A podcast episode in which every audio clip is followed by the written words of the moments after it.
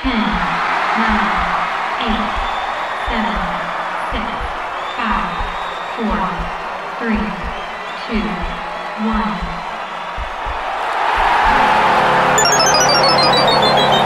Game over.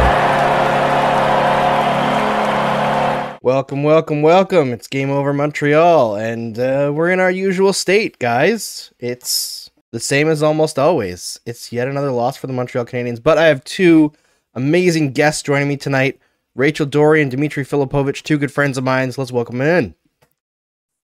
How's it going? It's going well. I uh, I just had to watch a, a Montreal Canadiens game from start to finish, so I've, I've been better. But um, yeah, it was good. Yes, thank you both, and thank you everyone for watching the Montreal Canadiens in order to be on this show. I feel like I have to like be gracious or like give out some welcome back or some sort of like packages like they give out at the Oscars, just like invite people to come here and be like, "Thank you, thank you, please." You had to watch this excruciatingly boring team for a full sixty minutes. I mean, here's a peek behind the curtains for for listeners. So Andrew, before the season, messaged me and he told me about the concept. He sent me a spreadsheet with all the games, and he's like, "Pick whichever ones you want to come on the show for. Your pick, right?" And so, of course, I'm thinking, "Oh, the Avalanche. They're pretty fun to watch. Worst case, I'll just get to watch Cale Makar and Nathan MacKinnon do cool stuff for 60 minutes." And that's something I could see myself willingly doing. So I signed up for it, and it, as the game went along, at least we got a little more of that. I thought Cale Makar was awesome to watch, but um, man, like the, the first the first period of this game was was grueling, and it just made me really appreciate uh, what you're subjecting yourself to this season, and also just how hard you're working, grinding out all these games because that was that was an experience. Yes, uh, it hasn't been easy. I feel like it's hard though. Like you don't want to continuously dump on a team, but when you look at the circumstances, Colorado is playing what I would conservatively say is an AHL caliber goaltender. They got absolutely run out of the building last night in Toronto, traveled, probably got into Montreal at like two o'clock in the morning or something like that. And then you look tonight, and I think all of us are kind of in an agreement here. Like, there was no point where Montreal was the better team in this game. No, no. I mean, they drew more penalties. I think. like, you got to really go through it with a fine tooth comb to find. They had more right? fans in the building than the Habs did. Yes, they did that. Although probably got booed more than the Avs did too. So Well, yeah, And So like I- someone threw a jersey on the ice. Like, why are we doing that? I just I admire somebody like I admire somebody who keeps it on just because if you have the expendable income to throw a two hundred dollar jersey on the ice, like I hope it's a fake one because you're a jerk if you throw a two hundred dollar jersey on the ice, no matter what team you cheer for. Yeah. Yeah. Well, okay. So I have, I have this crazy stat that I was digging up while I was prepping for the show, and, and and I promised the two of you that I would share it. So I'm just going to get it out of the way here. So Cale Makar has now played 10 games since he came back from his injury. He has eight goals. They're, they're giving him credit for that goal today. I thought it was tipped by but let's just, So just roll with it and say that he scored. So he has eight goals and 15 points in those 10 games. The Habs leaders through 25 games this season are Josh Anderson with seven goals and Tyler Toffoli with 15 points. So um, that kind of just sums up the the disparity between these two teams. And uh, yeah, I'm just gonna I'm just gonna leave it at that. It yeah, it's not pretty, and I I think that uh, you know you look at just the power play in this game, and it's just hard to watch. I know they got the one power play goal, which was like a little flick floater from Ben Chiarot that kind of knotted the game at one, and I guess you can say that that's good, but I don't know. That's to me a point shot from a guy like Ben Chiarot is more lucky than good. And overall, their power play was such a mess. I think you look at it and you go, you watch like the first, I think there was like the first three power plays Montreal had. They had zero shots, and Colorado not only had a goal, but they had four high danger chances. Yeah, You- they didn't have a under shot till no their fourth circumstances- PP. There, four. Under no circumstances should you be getting outchanced on your power play by like a margin. If it's one or two, maybe, but still no, that shouldn't happen. But when we're talking about the fact, like Dave Poulin was remarking that the entirety of one of the the Montreal power play that they got scored upon on, they almost got scored on twice on their own power play, and then they spent the majority of the time in their own zone. Like that just can't happen. That seems like it's like Chris Wideman. That was way too nonchalant there. Well, I mean, that's Andrew- Chris Wideman, right? yes. that's kind of who he is. yeah. Um, well, Andrew, the thing I was curious about was, you know, this team's been generally one of the worst power plays in the league for years now. And I I was curious heading into this season to see what it would look like just now that Shea Weber wasn't around. So they I guess they didn't like feel the moral obligation to just feed him and funnel pucks through just like kind of low percentage point shots. And it's been worse somehow. Like obviously Mike Hoffman not not being around, um, you know, puts a damper on the expectations. But like I, it's it's almost hard to be this inept for for this long of a period of time. Yeah, I mean, even like not just this game, but if you were unfortunate enough to watch the previous couple games, they were. This is not the first time that they've had like stretches of power plays without a shot. Like I believe they went three in a row. Might not have been the last game. Might have been the game before. Might have actually been against the Canucks, which is super embarrassing. But uh, yeah, I, I mean, it's weird because you look at this game and it's actually an improvement over the last game because at least the Colorado Avalanche are good. Like coming off second half of a back to back, whatever, they're better than the Vancouver Canucks, and they were listless against the Canucks. Like the shots were even at certain points because the Canucks will score one goal and then they're like, "We're done." we did it. We accomplished our mission. And they sit back and the Canes were like, "Oh, okay. I guess I guess we can score now." And then they tie it up in the I think they got like another 12 straight shots for the Canucks and it was like this is a bad scene. Like I, I think the issue right now beyond just strategy is it's gotten to the point where guys just want the season to be over and it's pretty blatant. Well, I look at it and I go, I don't think they're necessarily helping themselves because if you look at the personnel that is available to them, so obviously Mike Hoffman has to be removed from that because he's not in the lineup, but it, you're doing a disservice to a player like Cole Caufield by playing him on the fourth line. And if you want him to get easier matchups, the way to do that isn't to have him playing with Michael Pezzetta, it's to have him playing in Laval. And so I look at it and I'm like, this is clearly a lost season for Montreal. So what do you have to lose by playing Caufield with Suzuki consistently to see if they can develop some chemistry because those are the two brightest young players in the organization. So I look at it from that perspective and say, if you're not going to make the playoffs this year, what are you going to do to develop the future of your franchise? Because that's, I think, where the attention needs to be. It needs to be on Romanov. It needs to be on Cole Caufield, Nick, Nick Suzuki. I mean, obviously, you're going to play Tyler Toffoli and Josh Anderson, but I look at it and go, you're doing a complete disservice to your young players by playing them on the fourth line. That's not how anybody gets better. Like Mitch Marner didn't get better by playing with Matt Martin on the fourth line. That's like not how that happened. And I I kind of see the same thing with Cole Caufield here. And I'm wondering to myself, okay, he either needs to play in the top six and you develop him at the NHL level, or you need to send him to Laval for the rest of the year so that you don't wreck the kid.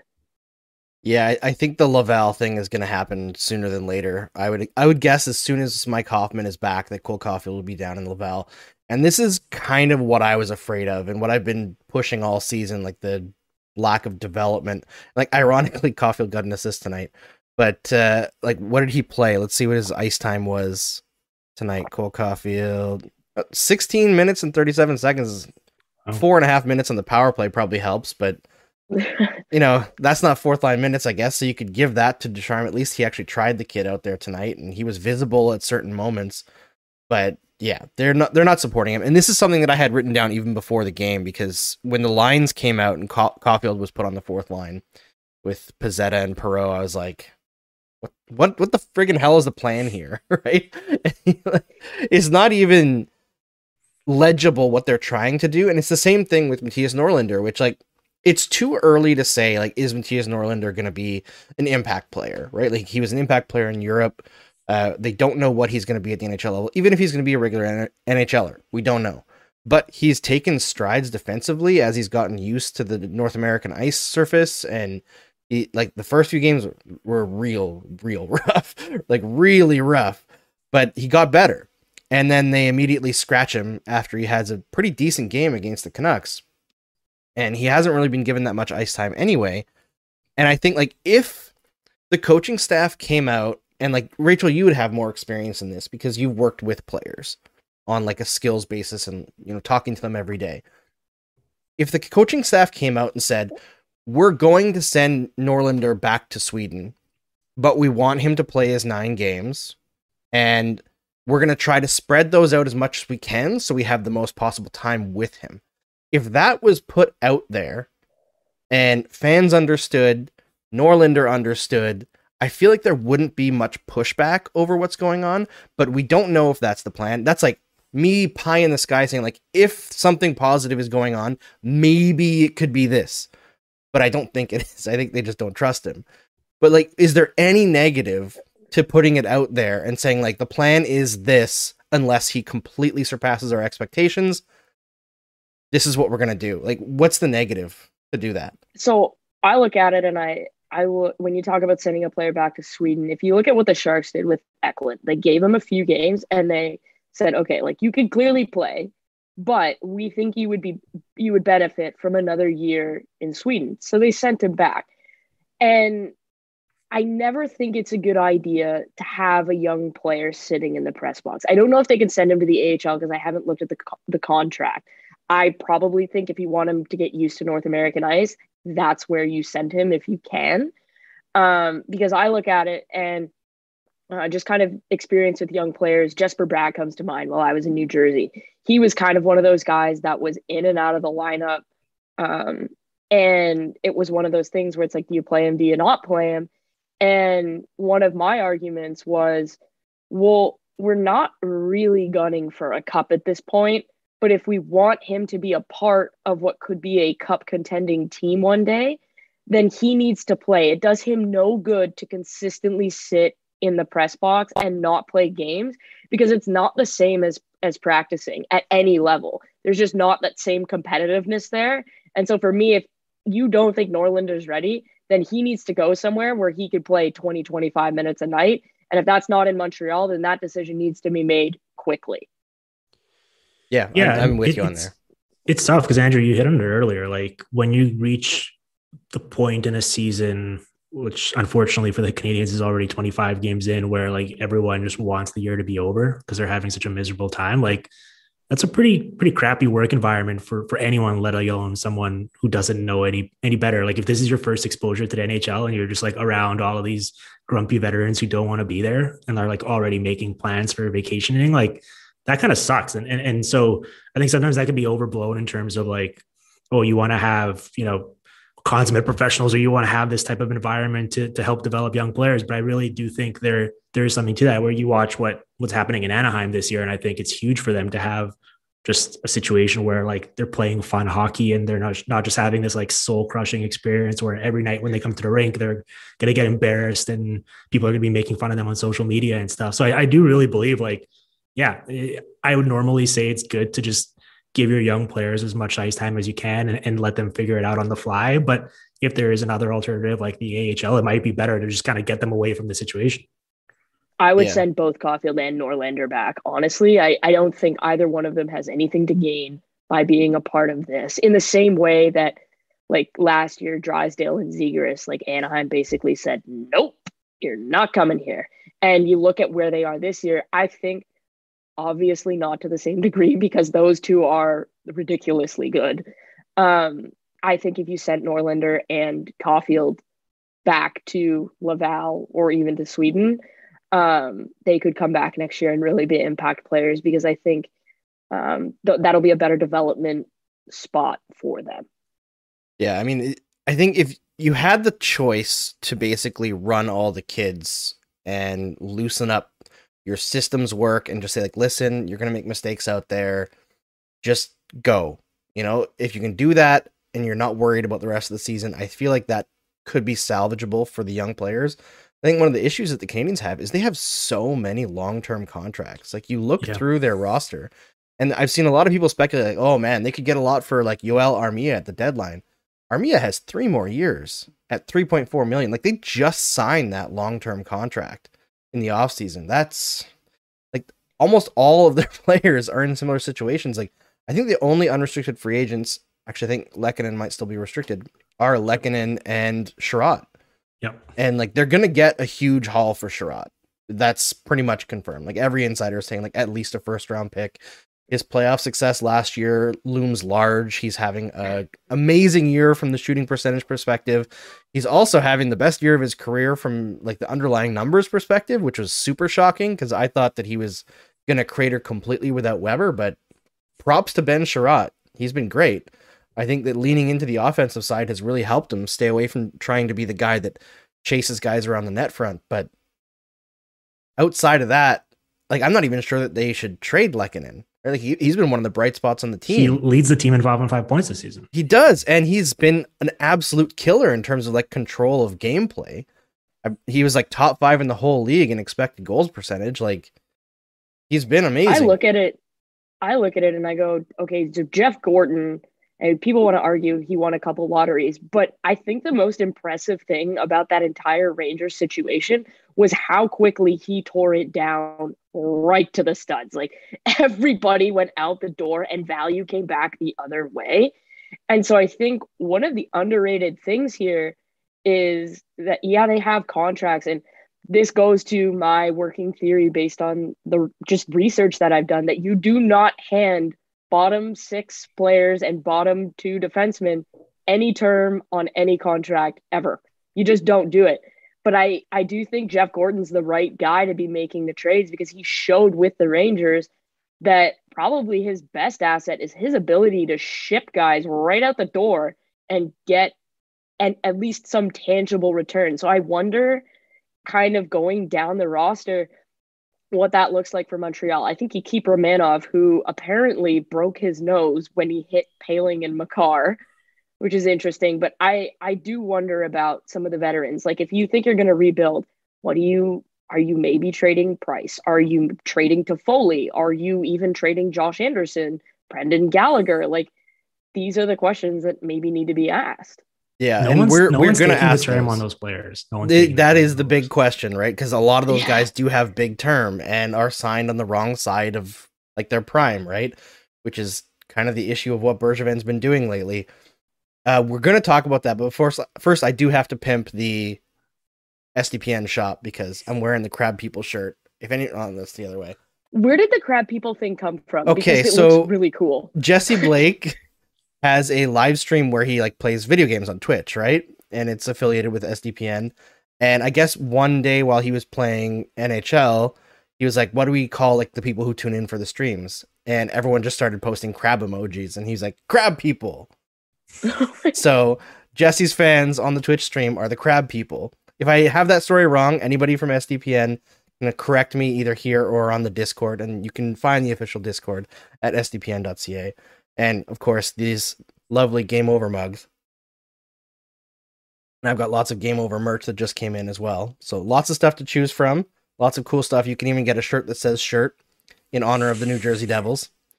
Man, that jersey's so bad. It's so bad. But you know what? It's so bad. Is it as bad as the blockbuster ass jersey that the Nashville Predators just pulled out? Honestly, I think it's worse. I don't hate the Nashville jersey. Oh, I think the Nashville jersey I don't at, love at it. least like, I'm not purchasing it. But... at least it's bold. I'll say that. I don't like it, but at least it's bold. Whereas the Jersey one is boring. one Yeah. though is sick.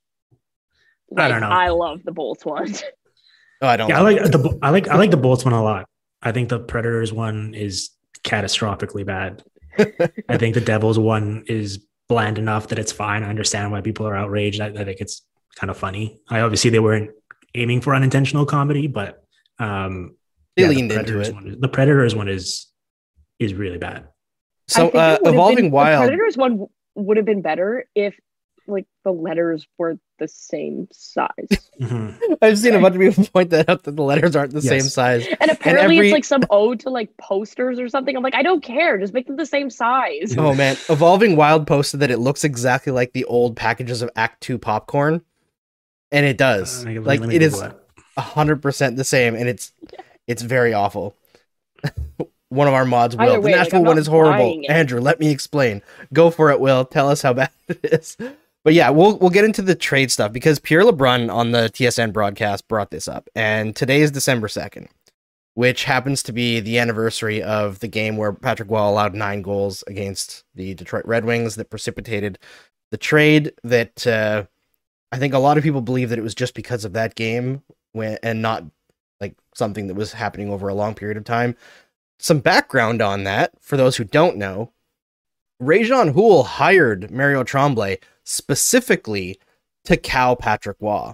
He thought that Patrick Roy had too much power in the Montreal Canadiens organization.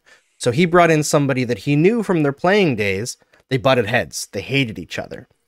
So that whole situation was like, you know, you put vinegar and baking soda in a bottle and you shake it up. It was going to happen no matter what. It just happened to happen that game. And of course, when I was eight years old and this happened, and couple days later, when my dad told me the news that they traded Patrick Roy, I didn't believe him, thought he was joking, heard it on the radio, cried for like an hour. So then Pierre Lebrun, on today of all days, talking about the Colorado Avalanche being a possible destination for Carey Price. And I'm no longer a super fan or anything, but I just had like these like PTSD flashbacks of myself as a youth looking at a franchise goalie going to the Colorado Avalanche and possibly winning a cup. And you know, if it happens, amazing for Carey. I'd be super happy for him. But also, don't put that out there, Pierre. what the hell are you doing?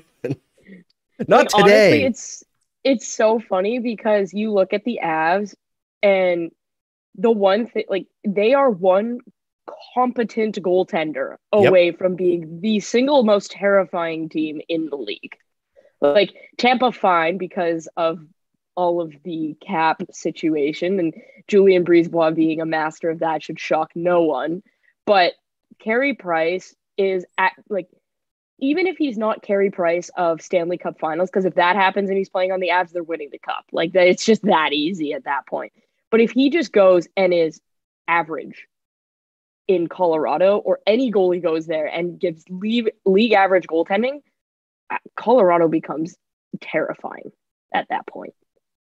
Yeah. If Price goes there and he's half of the player that he was in last year's playoffs, they're winning the cup. Yeah. Yeah. Is there? Wait. So uh, I, I, am missing something. Is there any substance to this beyond?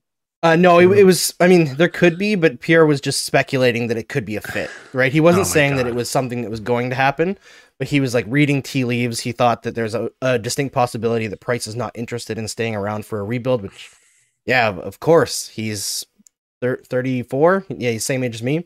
Yeah. So I probably wouldn't be either, especially after going to the Stanley Cup final last year, right? Like you got a taste of being close, and then got your soul crushed in the in the final, and took Even that to heart. Edmonton, I mean, like who like, would what- say feel no like- to that?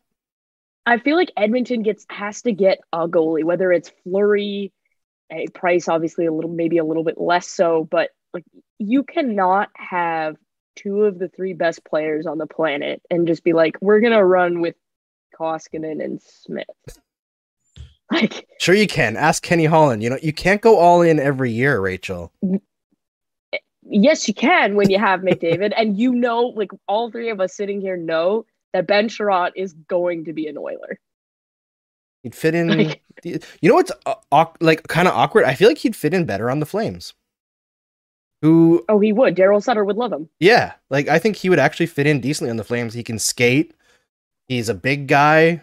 Fit into Sutter's system a little bit. And I feel like the Flames are a little bit weak on D. Like they've got some guys who are like playing well and young guys, but uh, I feel like they could use a little bit of an upgrade. Yeah. No, but it's such a it's such a Kenny Holland woo. It If is anyone, hundred if, percent. if anyone is gonna pay like 140 cents on the dollar, you know, Ken, Kenny's just just just itching. He's got his finger on the on the trigger. He's ready to go. Um, yeah, I don't. I mean, So what did David Savard last year? Obviously, there was the double retention, right? Yeah. But basically, the Lightning wound up giving away a first and a second.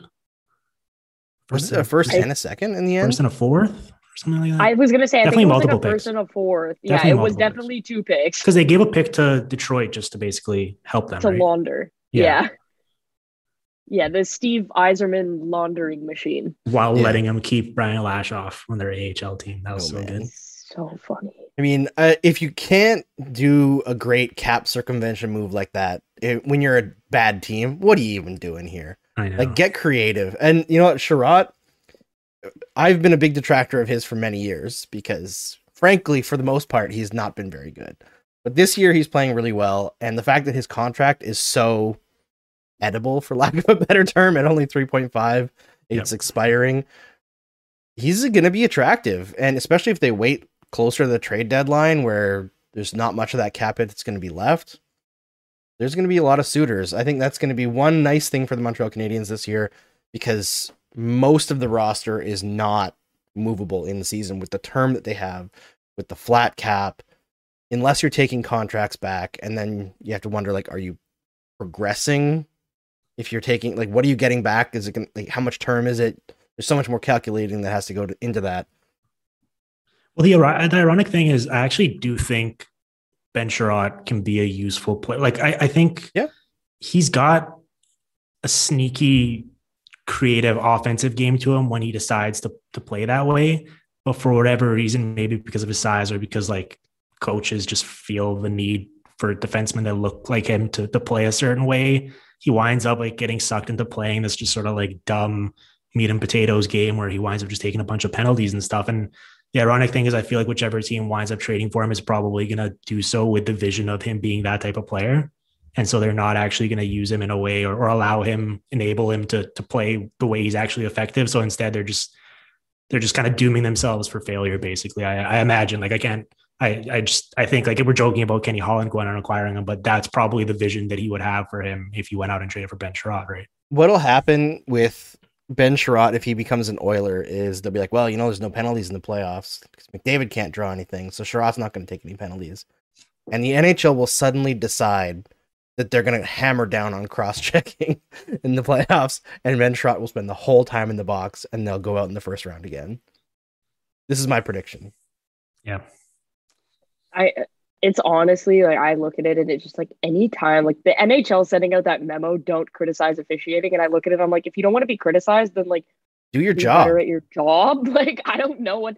And the thing is, is behind the scenes, like it's super apparent that the refs absolutely see these penalties. They're being told not to call it. Yeah, And that's so that's the, the- thing, Rachel. Right? They're being The told. NHL is not protecting their officials. So if you don't want them to get yelled at, then enable them to do their jobs. A hundred percent. because at the no one gets to call Mike Murphy and Stephen Walkom and whomever else and be like, I have a problem with this call, please undo it.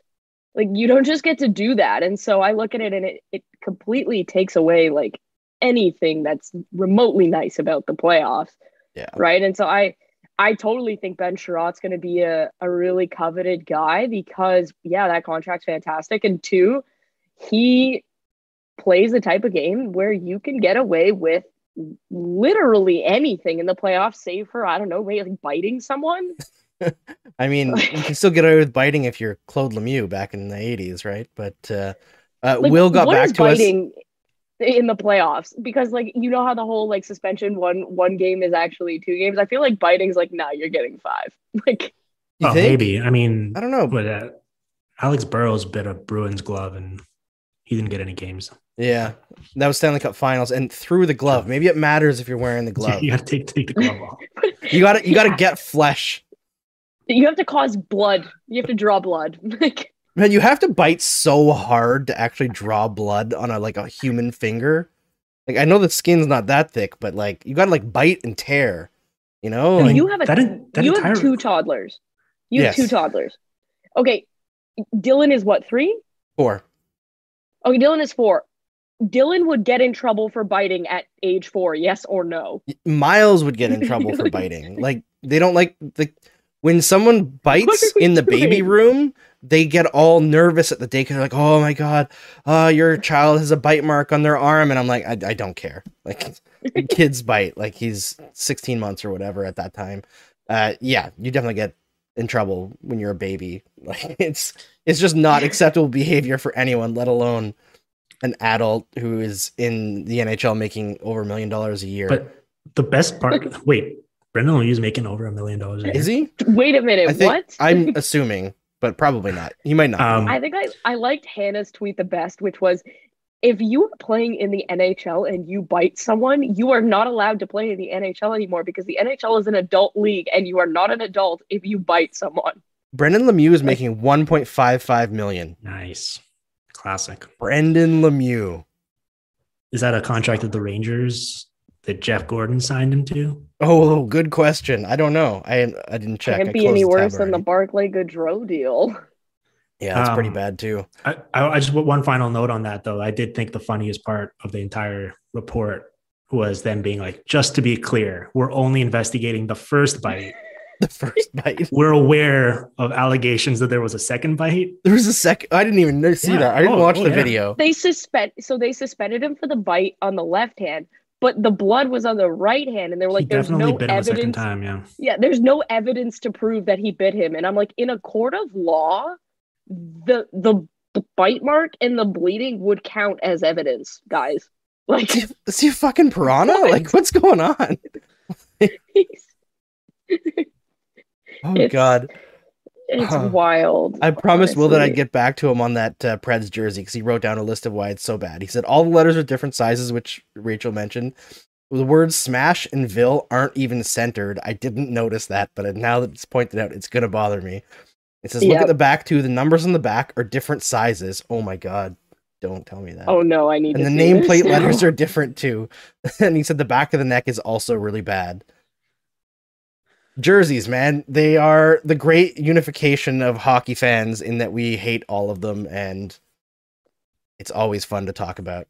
Uh, I actually got a question because I hosted the live blog for the Montreal Gazette today for tonight's game, so I didn't have a chance to like take physical notes, which I usually do. I just had like the notes that I wrote on the actual live blog, but I mentioned on there like watching this season reminded me of watching the Canadiens in 2011-12 where just like everything possible went wrong. They fired Jacques Martin as opposed to firing the GM this time. And Randy Cunneyworth came in. He was an Anglo. Jeff Gorton comes in. He's an Anglo. And it just like there's so many injuries. No matter what the Canadiens do, they just like, can't get it going. They never get any momentum during the season.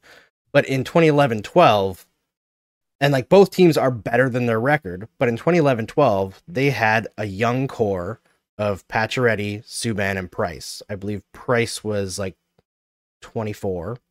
Subban and Price were like, or Subban and um, Pacioretty were both like 20 or 21. This team doesn't have that.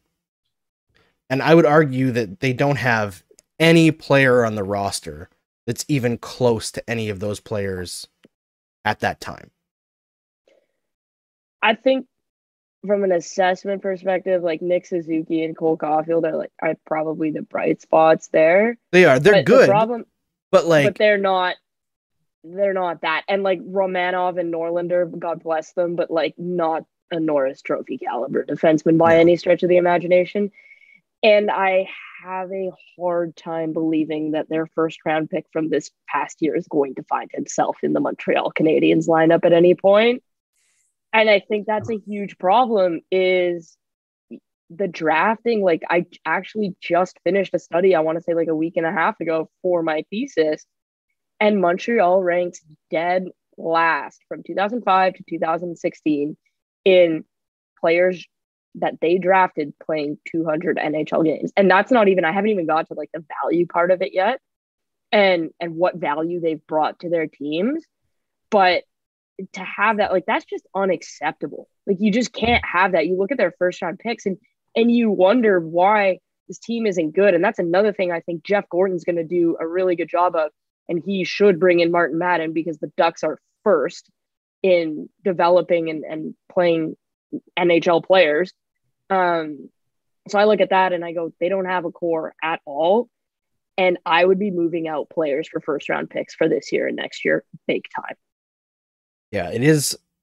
If you're not seeing that uh, you can turn something around really quickly and keep guys like Price and Gallagher in the fold, it has to be a complete teardown. And I, I think that if they were to commit to trying to do something quickly and like be bad for two years and then try to like take something out of the last two years of Price's contract where you like hope he's still good, I think you could get to a point where you're a playoff team if you're a really good manager and you have the right coach.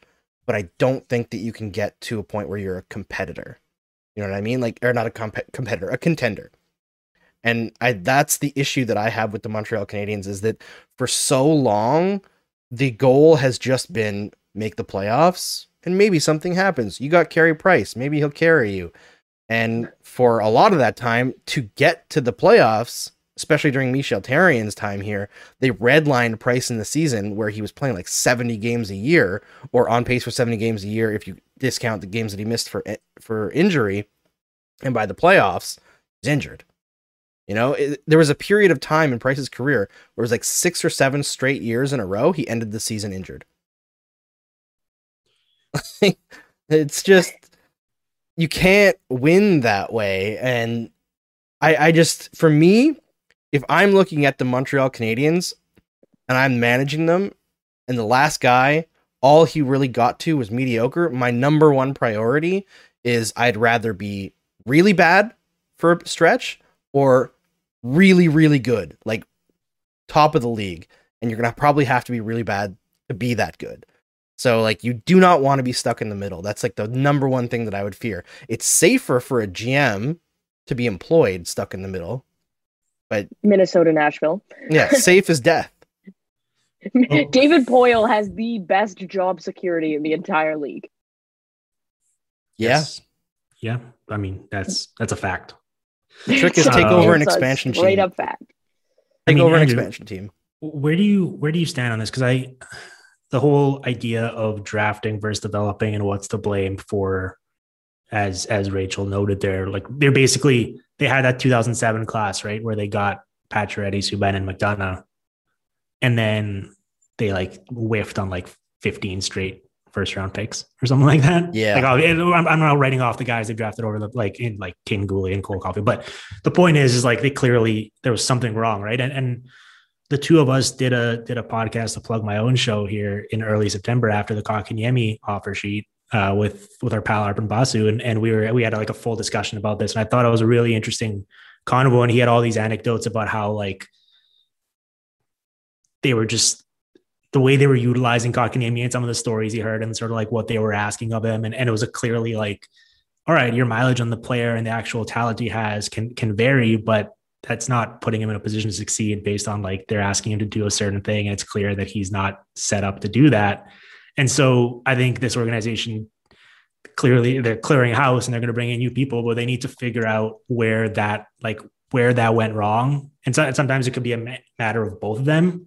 Um but like especially now with the value that these high firsts that they're going to have over the next year or two or however long they suck like they're going to need to nail these picks and they can't afford to keep blowing them. And they're going to need to figure out once they bring them in how they're actually going to set them up to succeed as pros So Yeah, one of the things I actually one of the things I noticed in my research of the Habs because I did not realize just like how bad it was. I think it has more to do with the developing than it does the drafting. And I just like I was pulling it up as I was looking at it. If you look at Montreal's picks in that window, the ones they traded away before they played meaningful NHL games, where they went on to organizations that had better track records of development, those players actually ended up being more meaningful parts of NHL organizations. The two that really jump to mind are Ryan McDonagh and Mikhail Sergachev. So, like in the Habs organization, they did not play meaningful games at all. They went somewhere else. And McDonagh ended up the captain of the Rangers, and then obviously later winning a Stanley Cup. Sergachev is a very key part of Tampa Bay's blue line. And so I think there's a difference between you drafted a player that played 200 NHL games, but if they don't play and contribute for your organization, it doesn't count. And so the Habs have clearly identified talent. They just haven't figured out yet how to develop it so that those players that they draft, someone like a Kaiden Guhle, for example, play those meaningful NHL games for their organization as opposed to a different one. Because what you don't want is trading somebody like a Kaiden Guhle, which is similar to Ryan McDonagh's situation, and then they go get developed by an organization that develops players better, and now they're meaningful games for for another organization. So I think it's more development than it is drafting. To be fair, Yeah, Rachel, I'm on that I'm- side as well. All I'm hearing there is I was looking this up. So Charles Hudon is now playing for the Syracuse Crunch. Are you saying I shouldn't give up on Charles Hudon yet? You, you saying he still has a chance? Because I've been waiting for the past like seven years. I I probably I think that ship may have sailed. Okay, okay. I'm just not I'm just clearing it up. I just wanted to make sure. But like, okay, so to me, like I look, Kaiden Guhle needs, I would say, a year in the AHL, and then he could probably play meaningful games. Cole Caufield, we've already discussed. They've they Kotkaniemi's gone. Poehling, I think they brought him up a little bit too early, and then they sent him back down, and that was just not a good situation. Sergachev, we've discussed, he's played meaningful games for another organization. They actually got Victor Mete in that draft too. And while he did play meaningful organ uh, games for the Habs, you could tell that that development was also skewed by the amount of up and down situation that that's going on. Noah Juulsen was more an injury product than anything else. But then you look at guys like Nikita Scherbak, Michael McCarron, Jacob de la Rose. Like, what are we looking at here? Yeah, Oh, I think I think if, Michael McCarron was probably going to fail on. Yes, Michael. that was a terrible pick. It was a terrible pick at the time. It was a huge reach. I that that whole draft was enraging to watch because they had a ton of good picks in a relatively deep draft, and they went on a run on big guys and Zach Fucale buying him on like junior hype for a team that would, he barely saw shots on. So yeah, not not a great one. The best player they got out of that was Artturi Lehkonen, who is who they who I wanted them to take at the time, which is kind of nice. But uh, again, a guy who should be better at the NHL level. He's starting to show it now, but like people forget that Artturi Lehkonen broke Daniel Alfredsson's scoring records in the playoffs for Frölunda. Like he was incredible. He had a great uh, World Juniors. Like he had a scoring profile. And I know he had some wrist injuries that kind of slowed the beginning of his NHL career, but the Canadiens kind of focused on putting him into a checking role. And this is an issue that constantly gets glossed over when people are talking about the draft and development, and everyone wants to blame Trevor Timmins. Ellen Etchingham wrote a fantastic piece in the summer that I brought up several times on this show that compared the Trevor Timmins essential scouting staff that didn't really change that much. Shane Churla came in uh, under Bergevin as well, but for the most part, the scouting staff didn't change too much. The decision makers didn't change too much under Gainey and Gauthier compared to under Bergevin, and the hit rate was like massively different, like blow off the doors different. And like, yes, a lot of that's going to come from the 2007 draft where they got uh, Subban, McDonagh, and Pacioretty in the fir- in the first and second round. They also grabbed Yannick Weber, I think, in the fourth round, who had a decent NHL career as a third pairing seven number seven defenseman. So like they Yeah. did amazing in that one draft, but overall as well, they had a good hit rate. They had guys that be turned into something. Brendan Gallagher was the last one, last draft before Bergevin came in. Huge hit, right? So actually, I don't think he was the last draft. He was 2010, so it would have been 2011 was the last draft before him. But even you look at some of the stuff that happened in Montreal, and you see a lot of people now want to credit and give Bergevin his flowers because back in 2013, during Galchenyuk's rookie season, he talked openly about how he wanted to take Morgan Rielly and not Alex Galchenyuk. Which, first of all, why would you say that when the kid is playing on your team? You're like undercutting him for no reason as the general manager of a hockey team for like a 19 year old player. But second of all, I just don't believe that Morgan Rielly would have turned into Morgan Rielly in the Montreal Canadiens organization. Because this is a guy who, at 27 years old, is still an absolute defensive mess. He's an all offense, all transition guy. This organization hates those kinds of players. I don't think that he would have been given the trust that he was given in Toronto. And you want to talk about something that belies development. Go back and look at Alex Galchenyuk's rookie season, the scoring numbers.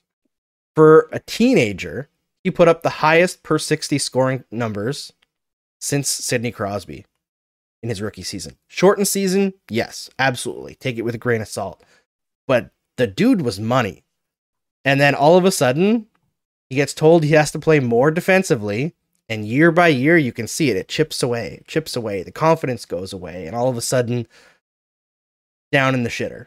You know, and there's other issues at play with Galchenyuk with between his father and knee injuries that derailed his career as well. But if you can't insulate your guy, if you can't get the best out of them, out of a top three pick, and you're not willing to put in the effort, which I think is the craziest thing, is that the Canadiens don't spend on development the way that other rich teams do. I just what what are you doing? What are you trying to win? I look at it and I say, when you are a team, we're going to go every original six team to start because all of them have basically unlimited money. Um, to me, I look at it and I go, if you have that level of funding in your organization, where like if if you went to Geoff Molson and said, I think this, this, and this is going to make the team better. It's going to cost about X amount of dollars, but it's going to make the team better in the long run, where you wouldn't be worried about him saying no.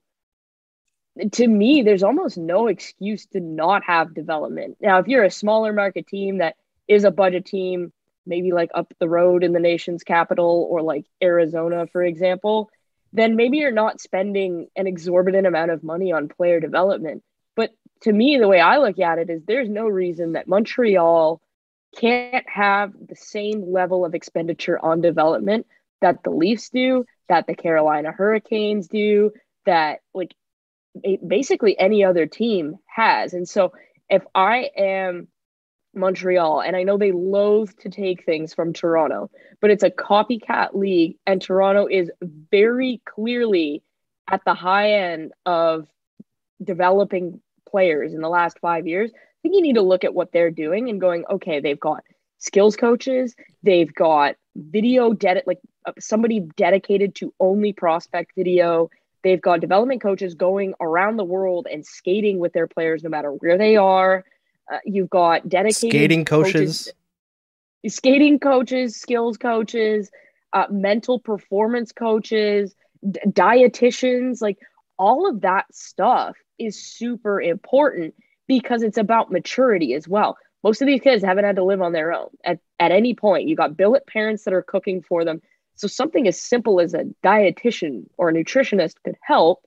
And so I look at it and I go, Geoff Molson's got the funds for that. And I think building a player development department that is that stacks up to be among the best, because there's no reason Montreal can't afford the best. They absolutely can they could really accelerate their rebuild if they did that.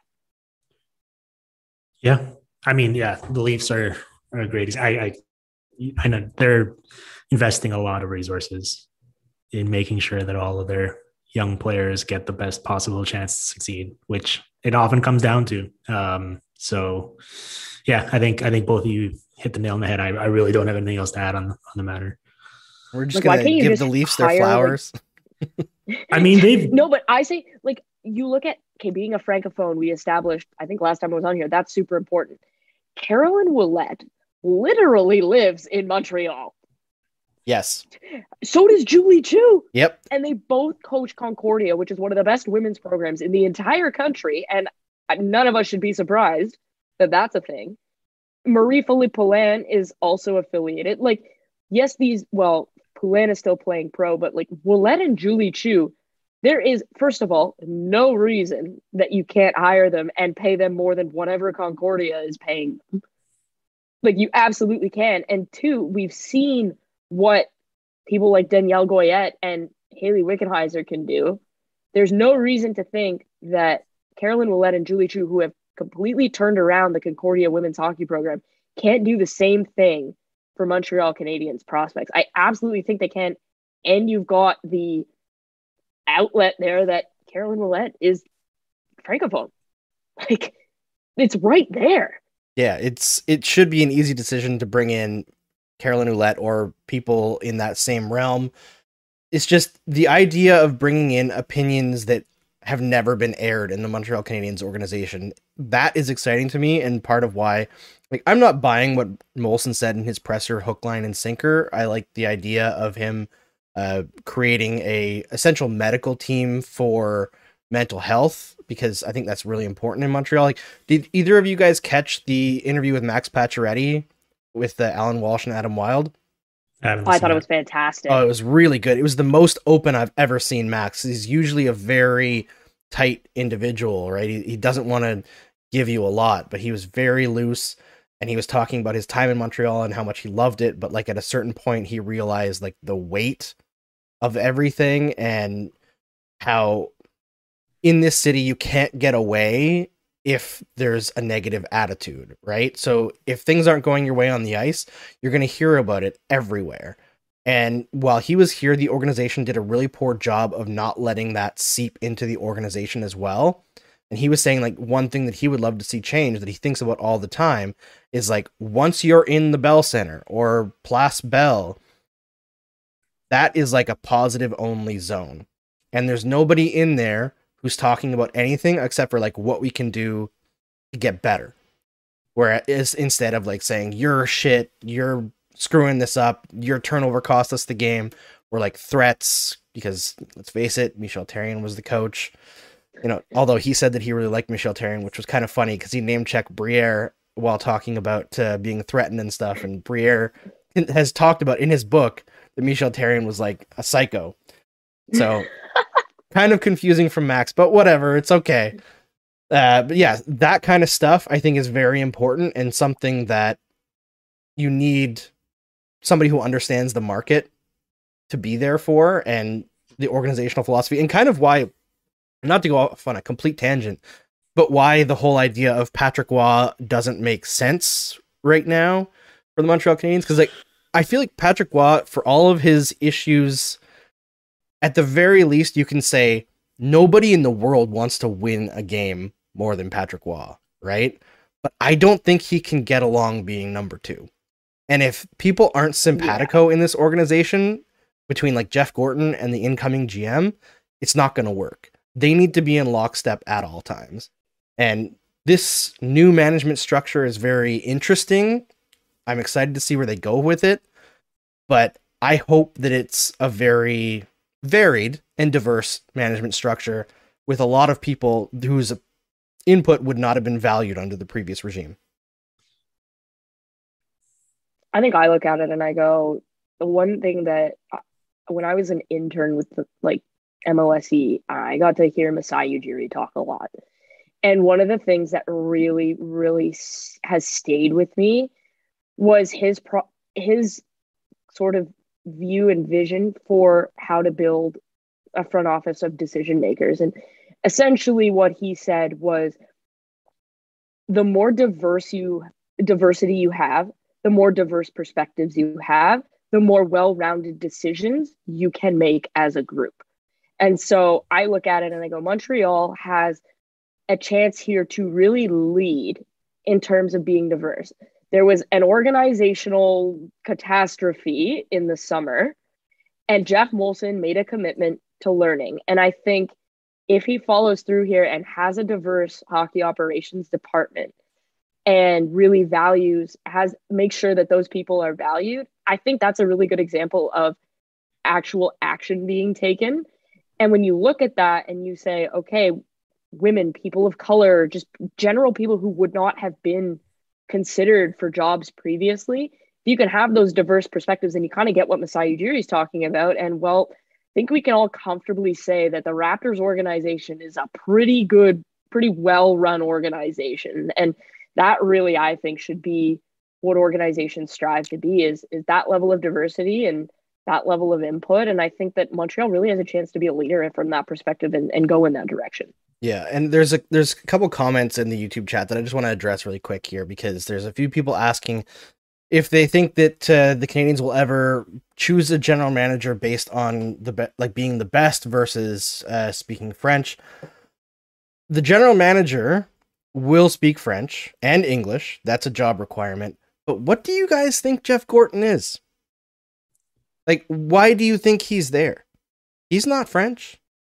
Like, Oh, guys, he is functionally the general manager. It's just they're setting up the management structure so that there's two of them and there's a hierarchy. They're sharing the load.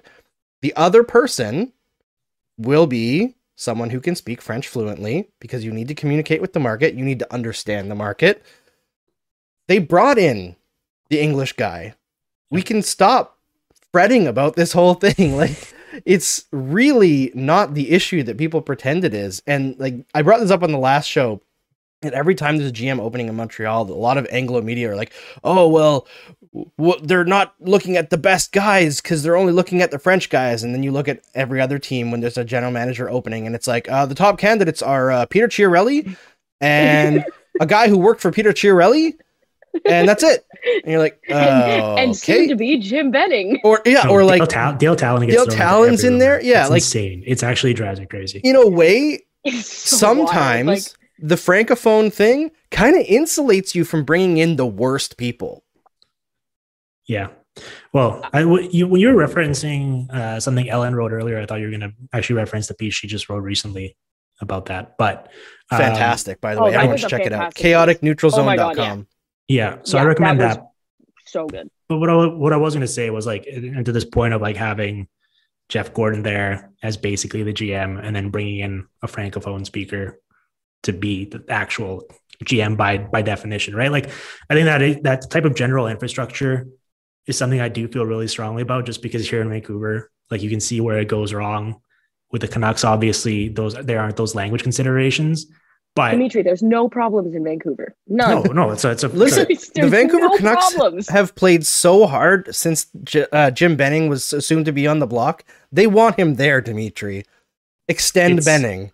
it's Yes. it's a masterclass on how to run an NHL organization. I highly recommend any team takes takes a look at it. But no, like the the the like you can see the inherent issue in relying on just one person for this job that requires a bunch of different skills that don't necessarily have anything to do with each other. Like I just think okay, you want to put together a winning team that gives you a reason to feel attached to the organization, right? It gives you makes you feel good about cheering for them. And I think when someone steps in to run a team, that's what they're striving for. But you also need to be able to communicate the plan. Like you need to have a vision, but you also need to set expectations for your customers and what they should expect, right? And the the fans are the customers. Like they're the ones who are supporting the team financially by buying jerseys, buying tickets, buying streaming services to watch their team, like all like all this stuff, right? And so this idea that like you can have a Jim Benning running your organization and then trotting him out there and having him just like stumbling and bumbling over his words and looking like a complete buffoon. And then you being proud of that person being the face of your franchise. Like that's just stunning to me. And so when you get into this conversation about do they need to be able to speak French in this market? Like, like, yes, you need to be able to Yes. communicate with a significant portion of your fan base, which doesn't preclude you from having Jeff Gorton there to actually work behind the scenes and do what he does best, which is build a hockey team there you go. It's a win-win. Like I really don't understand the issue to that at all. Yeah, and someone Well, asking uh, if the new GM is just essentially a patsy. No, like, do you think Bobby Webster Webster is a patsy in the Raptors? No, it's just Masai Ujiri is the guy with the big ideas, right? If there's a big move that happens, of course Masai Ujiri is the guy who's driving that big move. But Bobby Webster is probably the guy who's in the locker room more often, communicating with the players, understanding what's going on. And then he brings that up to Masai. He's the guy who's, you know, negotiating contracts, talking with agents. Whereas the VP of hockey operations, Jeff Gorton, is going to be doing all the big idea stuff, looking at where is the future of this team going. It's diversifying what the job is able to do. Like one person just cannot do all this stuff. Like I talked to Eric Engels for my show, the Crosscheck NHL show, earlier this week, and he was talking about like how one of the biggest jobs of the GM that nobody really talks about is just managing players, like managing personalities, putting out fires, talking about like I'm not getting enough ice time on the power play. I'm gonna complain to my agent and like, listen, this is why. Liaising between the coaching staff and the players, like managing is in the title for a reason. and it's not just managing the salary cap. So it makes sense to have different personalities there. Like I've heard a lot of talk about Daniel Briere being up for this possible job, and people being like, "Oh, he's not qualified because he's been only in the ECHL." Yeah, to be a full GM by himself, absolutely not qualified. But to Yeah. work under Jeff Gorton, where you're learning on the job, and your main job is basically relating to players and understanding what they're going through in this market, I don't know if there's a better option than Daniel Briere. Like he went through hell being on that team with Michel Therrien calling him out, disrespecting him constantly as a veteran player who wanted to come back to Montreal to you know to be the francophone guy to stand out there to hold the torch at the beginning of the season and he's just trampled all season long. He knows how bad it gets and he's also had a fantastic career so he knows how good things can get. So like that kind of perspective can matter. And meanwhile you've got Jeff Gorton to do all the other stuff. So it's it's a better management structure and i think this is something that a lot of people just haven't understood yet. Well, I look at it and I go, okay, if you're picking an ideal candidate, it's interesting that it's Montreal because the ideal candidate actually exists. The problem is, is he's a two-time Cup champion with another team. who the Canadiens let go by the way So, like, he does exist, but he's employed. Now, I think Jeff Gorton, I think your point about Ujiri and Webster is super salient. And when you look at it, it's almost exactly what you want. Because when you look at Jeff Gorton with the Rangers, he never spoke. It was always John Davidson. And so if you have, it's basically that same situation. He's not going to be holding a press conference where he can't speak to 60% of the media. Like, that's not going to happen. But it was super clear that his vision for the team in New York was really well thought out and really well done. And so you want to hire people and put them in a spot to succeed. Well, what's Jeff Gorton's strength? Tearing it down and building it up. Talking was not involved there. And so you hire him, he's an Anglophone, he can chill behind the scenes just like he did in New York, go about his business quietly, do his thing.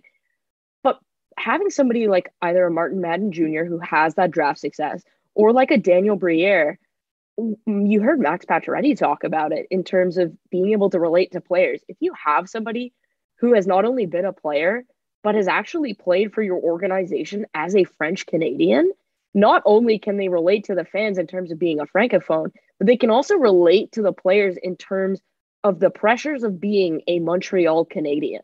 And I think that that's a unique pressure. And it's something that will come out in how they manage those players.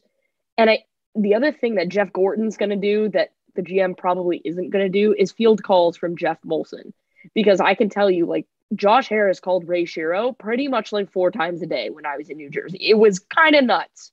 Like, and I think you just have Jeff Gordon. He manages the vision for the team, the ownership kind of relationship, and how things operate. And then you have somebody like Briere or Martin Madden who manages the relationships with the players, who is in charge of communicating Jeff Gorton's vision to the public. And they could probably do a better job of doing that than Gorton can, given that speaking French is a thing. So I think it's actually the ideal situation for Montreal. It's just kind of a shame that Julien BriseBois wasn't available. We could probably save them on salary because now there's you only got like one salary to pay instead of two. I, I'm assuming that Julien BriseBois at this point would not save them on salary if they were able to pull him out. I think That's yeah, probably true. I feel like it'd be like ten or twelve million dollars a year. Yeah. Yeah. I, I think like an underrated part of this is just having someone in charge of the team that inspires confidence. Yeah. Uh, And clarity In- of vision, right? Like that's one of the biggest issues with Bergevin's whole tenure is he flip flopped his vision constantly until he finally settled on something, which was bad defenseman. yeah. Although, like, like, do you feel like the players themselves probably did like Bergevin in terms of like he probably had their back, where they felt like he would like go to war for them? Like, I think a, not- a lot of them, yeah, until they until they didn't. Like I feel like Right, Bergevin until, is very much like a player's guy until like he gets to a point with the player where he no longer likes them. Like Max Pacioretty, for example. Good Right. relationship for a very Lupino. long time, and then you listen to that interview, of things that are not necessarily said, but things that are not said, Right. and uh, the relationship at the end there was very poor. Did you see So- um un- un- unrelated, but did you see the uh Thomas Drance did an interview with Quinn Hughes yesterday? No, I didn't. Oh So my speaking of speaking of stuff unsaid, Quinn Hughes, I, I'm like not uh, you know paraphrasing here, but he was like he asked him what he thought about Jack's deal, and he was like, "Oh yeah, it's great that like the organization didn't give him a hard time and drag it through into the summer and Ooh. all this stuff." And I was like, "Holy shit!" They like- went to him and wanted to make a deal. Were the exact words. They're like. I know, like, yeah, "Well, it must, it a must feel, it must feel nice. Like, yeah, it's like, oh, Ooh. yeah. Well, you So know, you want to avoid that. Sometimes in Vancouver, you just run out of time, like the whole Tyler Toffoli situation. They just forgot. Yeah. I always love like people invoke that Lou Lamoriello line. If you have time, use it, and like that's fine. But the difference is, is Lou Lamoriello is good at using the time. If That's you you. You have to be actively negotiating. and the one thing that a lot of people don't know about Lou Lamoriello is he's actually very good at delegating. So like Steve Pellegrini is his lieutenant in Long Island, and he was his lieutenant in uh, New Jersey as well after he wrote the salary cap with Brandon Purdom. Steve Pellegrini basically like gets directive from Lou and then just g- goes and does his thing. So does Lou Lamoriello's son Chris, who like runs the AHL team. Lou is effectively like overseeing everything, and obviously he's the head honcho. He's freaking Lou. But I think that type of thing is beneficial, and I think Montreal could really benefit from having somebody like Jeff Gorton who comes in and says, "This is the vision. This is what we're doing, and I'm going to hire people that I trust to help me execute this." And so the GM will naturally be a part of that. There's going to need to be some type of scouting staff brought in. They're going to have to be a part of that. But I think one of the things that really struck me was the need to be able to trust your team, like your employees, whatever you want to call them. You be able to trust them with the jobs that you hired them for. There is no sense in hiring someone to do a job if you don't trust them to do that job. Yeah. and that has to go like the whole organization, right? You can't have a micromanager. yeah, like the GM cannot be meddling in the coaching staff and whatever the case may be. Like you gotta, you hired this person to do their job. You clearly thought they were qualified. You need to let them do their job. You can consult with them and have conversations. That's totally like that. That's healthy. But micromanaging, I think you're basically setting yourself up for failure because we've already just covered that the job in Montreal is a lot bigger than in some other places. And so you the importance of delegating tasks is like paramount. Uh, commenter here saying that they disagree with what I said about Bergevin. Dale Weiss says all the players loved Berge. I don't doubt that while they're on the team, but there have been relationships that have degraded. Like, ask Andre Markov how he feels about Marc Bergevin. Like, Ask PK Subban. yeah, I mean, PK Subban will never tell you, but Andre Markov's a bit of a psycho, so he might. Yeah. All right. I I, think we hit on everything. Uh, I kept you guys for way longer than I was supposed to. I really appreciate it. Uh, no before we close things up, uh, first Dimitri and then Rachel, tell everyone where they can find your stuff.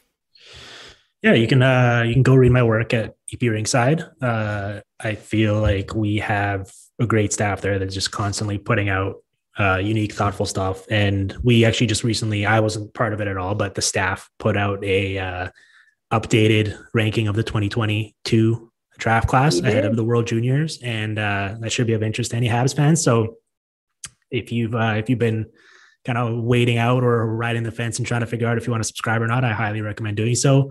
You can also go listen to me uh, on the Hockey PDOcast wherever you get your podcasts. I've had both Andrew and Rachel on countless times, and it's always fun. And we'll continue to have them on in the future. And we do deep dives about there about various topics. So go check that out. And uh, yeah, just go follow me on Twitter at Dim Filipovic. I post all my links there. I share clips and stats and screenshots and pictures of Jesse Puljujärvi's tongue and uh, all sorts of stuff that uh, people have told me they enjoy. So um, yeah, uh, I appreciate everyone for for checking that out. And Andrew, thanks for having me, man. I'm I'm really proud of you. You've uh, you've built this thing up in a short time into something that's legitimately fun to listen to and and be on myself personally. And so um, yeah, just keep it up.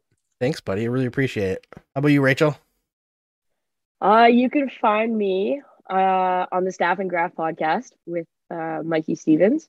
I have recently started writing for the Hockey News. That was a thing that's kind of flown under the radar. So you can find me there. You can also find me like Dimitri at EP Rinkside. I I'm part of the less writing, more scouting wise. So that ranking that Dimitri mentioned, I was a part of that, and we have a fantastic scouting staff, really forward thinking there. Um, I thoroughly enjoy being a part of that uh, situation there, and uh, I think we'll uh, we'll have some really great World Junior coverage, and that should be of interest to Habs fans. Um, and then you can follow me on Twitter at Rachel Doerrie. I'm not gonna lie, I recently nuked my Twitter, and I've been retweeting a lot of Dimitri Filip- Filipovic things. um, but yeah, I'll uh, I always retweet podcast and really like anything of interest, and I will start be starting to be dropping some research tidbits, which, considering it's on drafting and development, might be of interest to people. Absolutely. Thanks so much for both of you guys for joining me here and staying super long. Thanks to everyone. We were at like a huge amount of viewers for like the entire show. We barely dropped off at all. So that was awesome and part of why I was not hesitant in continuing the show.